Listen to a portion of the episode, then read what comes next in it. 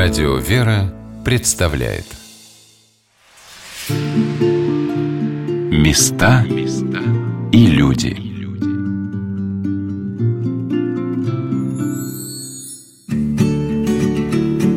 Сегодня мы с вами путешествуем по Перми и знакомимся с городской православной классической гимназией имени Сергия Радонежского. В первой части программы Лариса Владимировна Мамаева – руководитель музея в гимназии, рассказала о прошлом дома, в котором мы находимся. С самого его строительства в 1896 году его называют Богородицким. В прошлом здесь располагалась церковно-приходская школа храма Рождества Богородицы. Ну, теперь я предлагаю подняться на второй этаж в наш парадный концертный зал. Парадная лестница, на которой вот э, стенах которой мы расположили историю уже гимназии. Она также не имела крыши над головой. В общем, параллелей очень много с Богородицкой школой. Пермская православная классическая гимназия открылась 1 сентября 2002 года, и первое время дети занимались в здании игуменского корпуса Пермского Успенского монастыря. Шесть лет спустя гимназия переехала в старинное здание Рождеством Богородицкой школы, где и находится до сих пор. Стоим на широкой парадной лестнице, ведущей на второй этаж. Вот когда дом открывался, по бокам этой ступеньки девочки стояли в классической парадной форме и пели тропа Рождества Пресвятой Богородицы. То есть такой был живой музыкальный коридор до самого входа в зал. Валерий Павлович, дайте нам, пожалуйста, ключ от зала. Серьезно, Захар. Откройте нам зал, пожалуйста. И вот мы в народном зале Павла Николаевича Серебренникова – это большой светлый зал со сценой. Напротив, у восточной стены в небольшой нише несколько икон. Рядом стоит белый рояль. Вот и здесь как раз мы проводим литературно-музыкальные вечера, молодежные чтения, все наши православные праздники здесь отмечаем, гимназические праздники. Это все у нас детское творчество, они тут сами расписывают, сами декорации делают. Вот еще осталось костюмы научиться шить, спектакли сами пишут, сценарии. Ну вот потихонечку с Божьей помощью так вот мы этот дом обжили. Играете на инструменте? Нет, я больше а пою скорее. Поете, да. Но вот нам удалось приобрести маленький, не концертный, правда, а маленький инструмент, но мы такой и хотели. Любимец нашего дома, потому что как только он у нас в доме появился, у нас изменился полностью образ жизни этого дома. Он стал настоящим, таким, каким был до нас. А вы играете? Я нет. Я училась, но не доучилась, и поэтому кусаю локти до сих пор. Выйду на пенсию, начну обучаться игре на рояле. А есть преподаватели, которые играют, да, да вот, учат детей? Музыкальные занятия, среди них церковное пение, хор. Ну вот я могу только...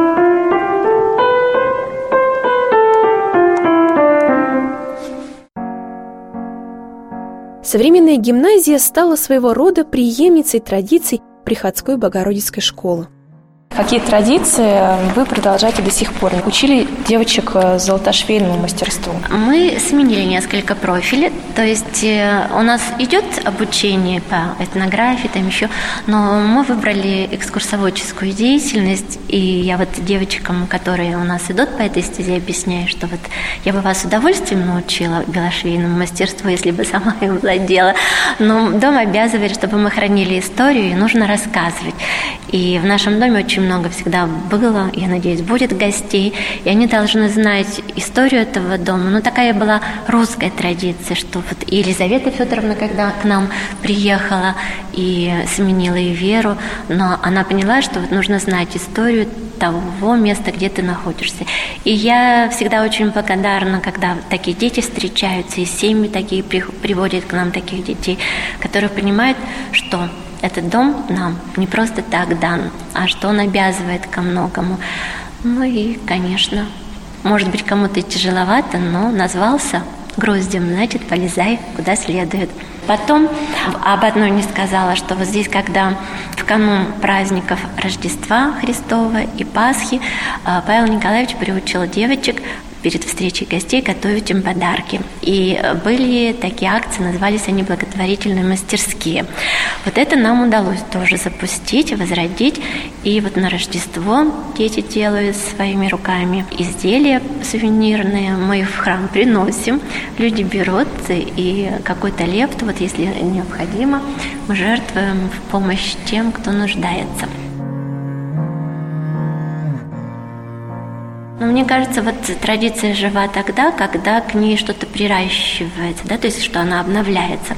Но я вот думаю, что э, продолжением вот этих музыкально-литературных вечеров могут стать наши спектакли. Мы поставили спектакль, выбрали ему тему «Царская семья», в историю Богородицкой школы. Потому что наш дом-памятник напрямую связан, и школа-памятник напрямую связан с историей семьи Романовых. Очень трогательный спектакль. Как дети откликнулись на это? Мы играли в двух составах, то есть первый состав уже ушел. А у нас просто профессиональный режиссер, и она с них много шкур спускает, а, потому что она понимает, что чтобы а, зал на одном дыхании смотрел, нужно добиться мастерства. То есть она добивается от них мастерства. Как это все происходит? Дети играют э, членов э, императорской семьи? Родители. У нас родители. есть родители, которые вылеты Александр Третий. Вот единственное, кого мы не меняем. Мы не меняем царей.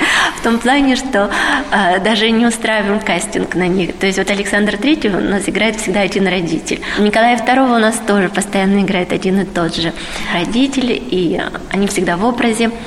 А императриц играют у нас наши педагоги, а дети играют у нас все. Горожан, Павел Николаевич играют, Сорокины играют. То есть они вот э, наших самых знаменитых попечителей школы берут на себя. Для Ларисы Владимировны Мамаевой организация Музея истории Богородицкой школы стала смыслом жизни. Она подробно и с теплотой рассказывает о прошлом этого места и очень скромно о себе – Лариса Владимировна призналась, что по образованию филолог, но историю любила всегда. Старый центр Перми я любила, видимо, всегда, но он был не мой. У нас не было никаких справочников, ни буклетов. И все случилось, видимо, само собой. Просто перелистнув там много-много десятков лет, я точно знала, что когда у нас рождалась идея православной гимназии, игумен наш Белогорский, который всю Пермь сколыхнул, Даниил Ишматов, он сидя на Белой горе, читал Пермские губернские ведомости и сказал, православная гимназия вот в этом доме должна быть.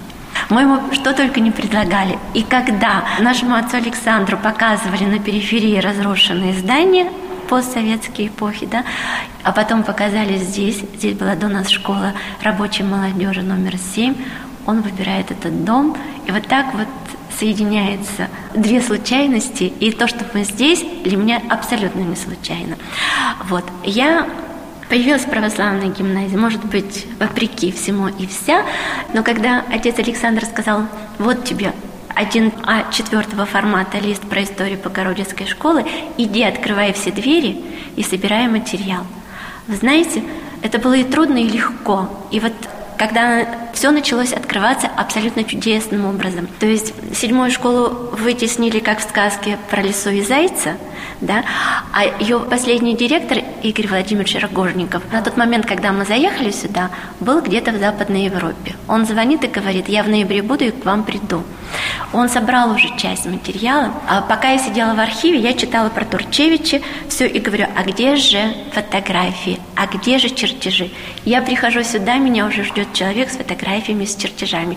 И вот когда мы эту историю собирали, это была сплошная цепь необъяснимых для меня событий, потому что у меня такое ощущение, что вот был сухой горшочек, его полили, и цветок распустился сам. Вот с историей Богородицкой школы было такое же. Мои первые единомышленники, ребята, которые слушали эту историю, они пристали ко мне с ножом в горло и сказали, хотим выпускниц Богородицкой школы. Я просто их умоляла, говорю, ребята, посчитаем, э, столько-то выпускниц, гражданская война, потом Великая Отечественная война, наши шансы сведены к нулю. Они махнули рукой сказали, ну и что? И пошли искать.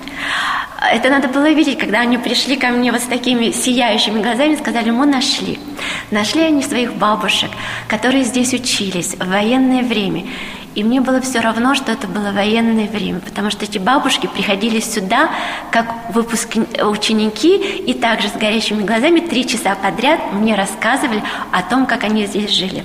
Традиция фотографироваться сохранилась, и у вас, я вижу, очень много фотографий. Видно, что любили фотографироваться и фотографировали с удовольствием, да, и, так, и попечители с детьми. Мы даже э, сделали проект, который называется «Короткометражка». То есть у нас закуплено оборудование кинематографическое, чтобы дети сами снимали все. Вот. И у меня, конечно, на, этот, на эту студию большие возложены надежды, но вот когда они прорастут до наших сюжетов исторических, я вот жду, боюсь, как бы, чтобы хватило времени моего, чтобы дождаться. Чему детей учите? Какие у них предметы? Восемь уроков, да? Ну, э, наряду с общеобразовательными я просто добавлю, что у нас идет нашего православного, да? Это раньше назывался закон Божий, а теперь основы православной культуры. И у нас называется основы православной веры. Потом, вот я уже сказала, церковное пение. Больше. Самое серьезное испытание – это наши древние языки. Потому что латинский, греческий, вот кто там выдержит, тот идет до конца до 11 класса. Кто вот поленится, тот, конечно, откатывается в другую сторону. Ну и плюс еще наш музейный практикум. Он, правда, недолго длится, один год, хотя я думаю, что вот кого он захлестнет, то до конца. Мне довелось познакомиться с тремя выпускницами гимназии – Настей, Машей и Соней. Они рассказали, что было самым трудным во время учебы. Языки. Ну, лично для меня. Ну да, наверное, но помимо того, что это было самое трудное, это было самое интересное. Были разные предметы серии латинский, греческий, церковнославянский. Даже не столько сами предметы, сколько их преподавание и преподаватели, которые их вели были достаточно строгими. Это как бы добавляло какой-то романтики, что ли, может, а, вызова нам даже. И у нас прям вот на этих предметах как никогда объединялся весь класс. Мы друг другу помогали, выручали. Это было интересно, правда. То есть вы владеете мы знаем тропари на греческом, на латинском, на славянском. Да. А можете спеть? Так, давайте споем, да? да. Византийского напева «Воскресный тропарь». В общем, услышали это песнопение, но нам очень нравилось. Христос анестиек некрон, фанатом, фанатом, патисас,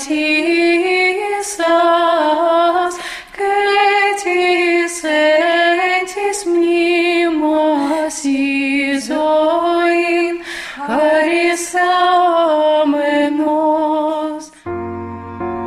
Сегодня на «Волнах Радио Вера» мы рассказываем вам о Перми и городской классической православной гимназии. О ее прошлом и настоящем рассказывает руководитель Богородицкого музея Лариса Владимировна Мамаева. Традиция уже нашей гимназии, то есть 1 сентября мы здесь встречаем пятиклассников – а начальная школа у нас учится в другом здании, а они к нам сюда приходят как именинники, и мы им дарим дом. У нас выпускные классы проводят для них экскурсии. Вот это, слава богу, у нас за 10 лет так установилось. И когда мы уже дом показали, то есть все, нам интересен подвал и чердак, и все-все-все во всех уголках мы там побывали, вот потом уже начинается вот этот курс знакомства с историей Богородицкой школы. Мы начинаем сразу рассказывать, что школа открыта при Рождество э, в Богородицком храме. А храм вот когда он сейчас у нас реставрирован, я хожу с гордостью по улице Ленина-Покровской, говорю, надо же, в центре города Перми стоит памятник конца XVIII века. Вот и я, как пятиклассники, сначала познакомилась с гимназией, а потом вместе с Ларисой Леонидовной и Юрием Кищуком мы отправились в храм Рождества Пресвятой Богородицы. Он находится в двух шагах на этой же улице. Это был второй каменный храм. Первым храмом у нас был собор Петра и Павла он до сих пор у нас действующий. А вот этот храм, у него даже названий народных несколько. То есть э, сперва его осветили как храм в честь иконы Владимирской Божьей Матери, но в народе его сразу назвали храм обетованный. А дело в том, что он был построен по обету данному купцом Василием Лапиным. Василий Лапин, он у нас уроженец Соликамска. Это наша первая, ну, одна из первых губернских столиц нашего да, края. его отец был купцом первой гильдии. Сам он сюда в Пермь не поехал, остался в Соликамске, а сына сюда благословил. И вот э, сын по просьбе отца отправился в морское путешествие с товарами, и все, что с ним приключилось, описано в приключениях Робинзона Круза. Поэтому второе название у нашего храма – храм Пермского Робинзона. Но вот это название больше детям подходит. Я, им, я их спрашиваю, вы читали приключения Робинзона Круза? Они кричат, да, читали. Я говорю, ну вот теперь все, что вы читали, переносим на Пермскую землю, и это предание семейное сохранила его внучка Агриппина. И в нашем храме есть предел мученицы Агриппины. И как бы получается и символично, и знаково, и значимо. Когда в 1889 году храм отмечал свое столетие, оказалось, что Агриппина, внучка того самого купца Лапина, жива. И когда ее отыскали, женщина поделилась семейным преданием о том, что ее дед потерпел кораблекрушение и был выброшен на пустынный берег. А вот дальше, когда я детям рассказываю, говорю, дети, представьте, что нужно было на себя обратить внимание, потому что остров оказался дальше от торгового пути. То есть то, что его увидели с английского корабля, который, может быть, тоже отклонился чуть в сторону, это чудо. Что его подобрали, что он без денег, без всяких средств вернулся в Пермь. Такая цепочка чудес просто маловероятна. Но вся причина в том, что когда он понял, что на этом острове он погибнет, он православным был человеком. И мне вот всегда, я детям говорю, мне нравится вот это, когда человек молится и в свою молитву вкладывает все, что в нем есть, и он дает обед Пресвятой Богородице, что если она его вернет на родину, он построит в ее честь храм. И дальше вот эта та цепочка, которую я рассказала, она вот таким чудесным образом притворилась в жизни. То есть его подобрал английский корабль, он вернулся в Пермь, и первое, что он начинает, хлопотать о строительстве храма. Но это еще полбеды. Простой смертный не имел права строить храм. Но так как он был купцом и тоже много благотворительной деятельностью занимался, его люди избирают третьим главой города Перми. Вот Василий Герасимович у нас третий глава города Перми, и как официальное уже лицо, он подает прошение, и это прошение э, подкрепляется генерал-губернатором, был такой у нас Кашкин. И вот они уже вместе подают прошение, Священный Синод. И пока оно дошло туда, пока обратно, в общем, вернулась хромозданная грамота, то есть документ назывался хромозданная грамота, где было черным по белому написано «Мало построить храм». Вы должны его оборудовать, чтобы он был приспособлен для богослужения. И купец дает обещание о том, что все необходимое он храму приобретет. А это и облачение, и книги, и иконы. И свое слово он сдержал. Храм выстроили очень быстро. 23 декабря 1789 года его освящают в честь иконы Божьей Матери Владимировской. Он был маленький, купец вот жил напротив, у него был дом. Потом этот дом купил наш купец Иван Иванович Любимов. Сейчас здесь гимназия номер 17. Храм стоял на бойком месте, прихожан было много, и здание стали расширять. Сперва настроили второй этаж, затем добавили боковые пределы, и храм получился с шестью престолами. В 1800 году всю церковь осветили в честь Рождества Пресвятой Богородицы. Лариса Мамаева показывает снимок верхнего храма. Роскошный иконостас, лепнина, подсвечники и все в золоте – и вот эту красоту я даже не чаяла увидеть черно-белые фотографии из э, частного альбома прихожанки, которая 70 лет боялась сказать, что она дочь купеческая. И вот когда начали храм, здание вернули, и храм начали реставрировать, она достала этот альбом и вот эту фотографию и показала нашим реставраторам.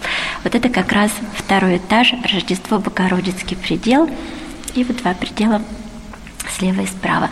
Внизу э, предел был один в честь Николая Чудотворца. Я ребятам, когда спрашиваю, почему, они говорят, ну же путешественник, мореплаватель. Второй предел был в честь наших трех святителей. Василия Великого, Григория Богослова и Иоанна Златоустова. А вот верхние пределы один мученица Агриппины, а другой а, в честь а, воздвижения честного животворящего креста.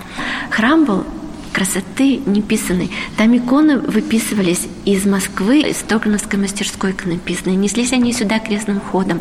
Я когда читала, оклады были все э, серебряные, позолоченные, с топазами, изумрудами, потому что купцы были настолько щедрыми. То есть это вот было все здесь у нас. Храм Рождества Богородицы действовал вплоть до 1929 года. Затем его закрыли, снесли купол и колокольню. В советские годы в здании располагалось общежитие, а после – фармацевтическая академия. В 2009 году историческое здание церкви вернули Пермской епархии. Началось восстановление храма, рассказывает пресс-секретарь Пермской епархии Юрий Кищук. Храм восстанавливался, можно сказать, что по последнему слову техники. То есть, в принципе, в основание храма, э, фундамент храма, то есть когда его передали, ну вот э, Лариса Владимировна даст соврать, то есть он находился в очень плачевном состоянии, вплоть до того, что когда начали наши специалисты замерять влажность, то оказалось, что храм буквально плавает практически. То есть он фундамент, ну, вот наши строители, когда говорили, они говорят, что если за фундаментом не ухаживать сейчас, то мы построим колокольню, и там спустя год он, он рухнет весь. То есть, потому что он не выдержит просто такой нагрузки. Современные технологии удивительные для меня, то есть шурфились э, отверстия в фундаменте, а, заливались особой смесью, которая а, находила трещины, выдавливала оттуда влагу и потом заполняла, ну, получается, раствором, который скреплял эти трещины. То есть, можно сказать, что фундамент заново склеен снаружи. А вот как вспоминает первые службы Лариса Владимировна Мамаева. Мы стоим в притворе церкви. Мне не нравились тем, что алтарь не был отделен от прихода.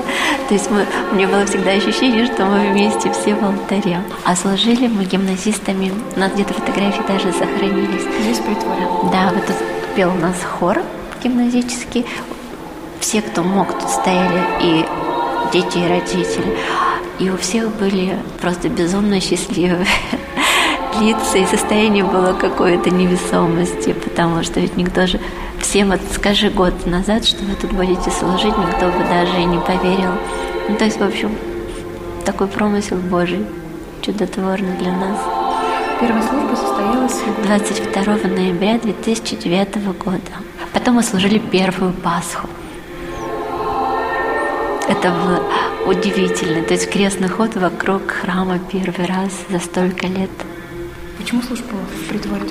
а дело в том, что пока шел процесс передачи здания, Академия еще здесь существовала. И нас пустили, но дальше вот этого притвора нас не пускали. Но там были всякие эксцессы, которые, слава богу, уже пусть будут в прошлом. А что с подсвечниками случилось? Они зеленели. То есть я принесла наш терноспирт и этот зубной порошок, потому что мы так обычно чистили, да. И все, видимо, стало поступать в реакцию. То есть они... Мы хотели убрать первую грязь, а получилось, что мы прибавили еще больше. Мы потом как-то их все-таки очистили, но уже это... Видимо, все-таки нужна была очень серьезная вентиляция всего и вся. В наши дни в Нижнем храме регулярно ведутся службы, а по утрам в будни проводятся молебны для учителей гимназии и родителей. Мы поднялись в верхний храм. Юрий вспоминает время, когда дежурил здесь по ночам сторожем. Здесь очень удивительная акустика. Если мы даже иногда ночью, когда поднимаешься, и вот, ну, у меня э, работал на ноутбуке, а, допустим, я включал там хор Сергея Лавра, то он слышен наверху. То есть, если открыты двери, то, в принципе, акустика такая мощная. Ну, не знаю, сам храм просто удивляет тем, что он для всех людей становится чудом. То есть приходили работники фармакадемии, которые сказали, ну и что же вы сделали? И когда мы повели по вот этим ступеням вверх, еще не было росписи, они обомлели и сказали, а, а мы здесь вообще были, нет? Это, это, это фармакодемия. Преобразился настолько. Да, да, Ой, это не то Но когда он даже был белым, он был как невеста. Вот замечательно. Кое-где на стенах сохранились старинные фрески. Вот каких-то вот таких, допустим, масштабных фотографий на росписи храма не сохранилось, поэтому, ну вот, решено, видите, было пермских, наших, ну, уральских вообще святых разместить в росписи. И не только Иоанн Шанхайский, Сан-Франциский, Владыка Феофан Немецкий, да, который был утоплен в каме, да, вот таким совершенно дерзким и не знаю, без, бесчеловечным способом. Владыка Андроник Никольский. Храм постепенно оживает, знаете, к нашей радости, к радости многих прихожан. Иконостас тоже современный, небольшой, резной, в один ярус. Иконостас – это ну, можно сказать, в кавычках, конечно, дипломная работа, то есть это произведение искусства одного из учащихся Пермской духовной семинарии, диакона из Ижевска, то есть у них э, своя мастерская, которую они украшают храмы, кстати, и в том числе и Москвы. Обходя храм, я обратила внимание, что время от времени пол и стены вздрагивают. В двух шагах от храма проложены трамвайные пути, и до сих пор ходят трамваи. Такие раритеты уже не встретишь на столичных улицах, а здесь старые трамвайчики еще трудятся.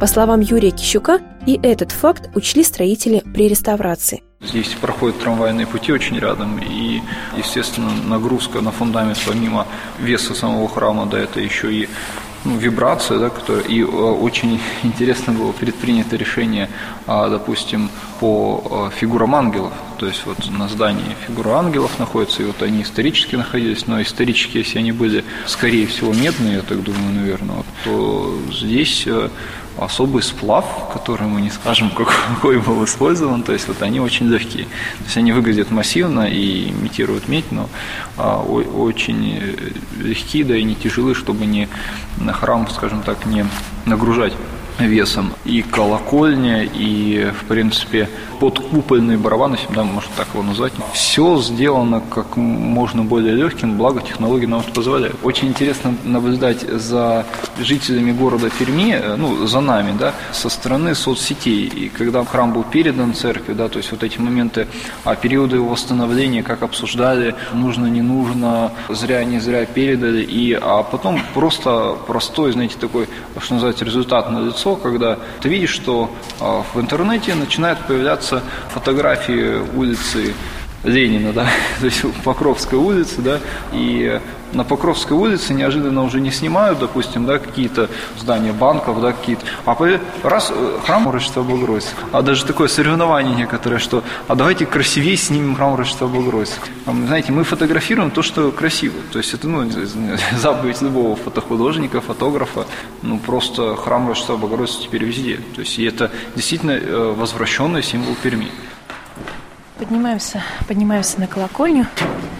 Очень крутой подъем, поэтому ступеньки высокие, да, и трудно подниматься. Вау! Фигуры ангелов. То есть вот этот, в принципе, барабан, купол, они все сделаны с облегченных сплавов и не дают нагрузки. То есть именно с этой колокольни мы с вами можем видеть практически весь центр Перми, наверное. Если вы сможете разглядеть э, серое здание оперного театра, мы смещаемся чуть правее и видим, видите, основание под купола. Это вот Марфа Маринская гимназия. Ну, тяжело, согласно разглядеть. Красная кирпичная, да. То есть Вижу. вот это, это, это совершенно не трубы. Угу. А, да, а, то есть там пятый купол крупный, круг четыре, да? Да, да, да. А, здание духовного училища.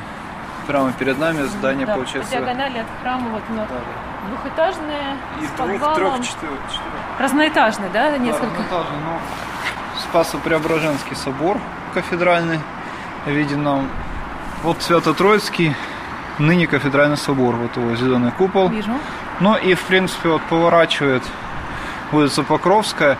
Это улица, она же улица Ленина, да? Ну, она сейчас, да, улица Ленина. то есть, Хорошо. И нам не особо видно будет э, храм Вознесения Господня. Но э, если не было бы многоэтажек, да, то тогда бы с этого храма действительно мы могли бы, наверное, разглядеть другие храмы Перми. То есть, ну, центр Перми был наполнен храмами, то есть здесь.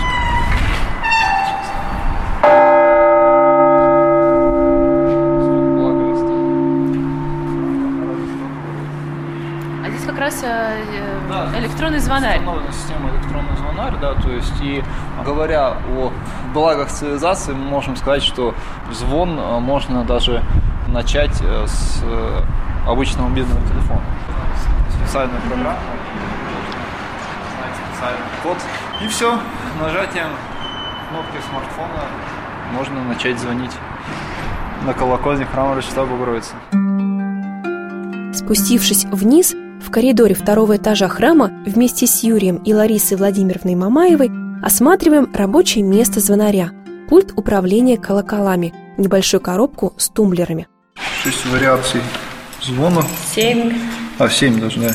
Ну, среди них трезвон, а, перебор, перезвон, то есть все типы звона, да, которые употребляются в церковном богослужении, то есть это и для великобостных служб, и для, допустим, погребения, да, то есть для отпевания умерших, и праздничных благовест, все запрограммировано, робот может все. Однако, по словам пресс-секретаря епархии, это вынужденная мера, так как звонарей не хватает. Разговор о Рождество Богородицком храме плавно вернулся к жизни Пермской православной гимназии. Эти два соседних здания по Ленинской улице связывает не только общая история, но и люди, эту историю сохраняющие. Каждый из нас может бережно хранить и приумножать знания о своем городе, как, например, это делает директор музея истории Богородицкой школы Лариса Владимировна Мамаева. Сколько сейчас э, учащихся? Надо соответствовать, как они чувствуют эту ответственность за предыдущие годы. Вы знаете, вот те, которые были первыми ученики в этом доме, они были другими, потому что они этот дом вымыли своими руками вычистили, а, потому что они увидели, до какого состояния нельзя доводить памятники. И вот даже родители, те, которые принимали в этом участие, когда мы с ними встречаемся, они до сих пор говорят, это наш родной дом. А вот опасность того, что вот на готовое, я наше время оцениваю, что оно нас берет в такие тиски, что порой нам не хватает сделать шаг назад и посмотреть на свою жизнь со стороны. Места и люди.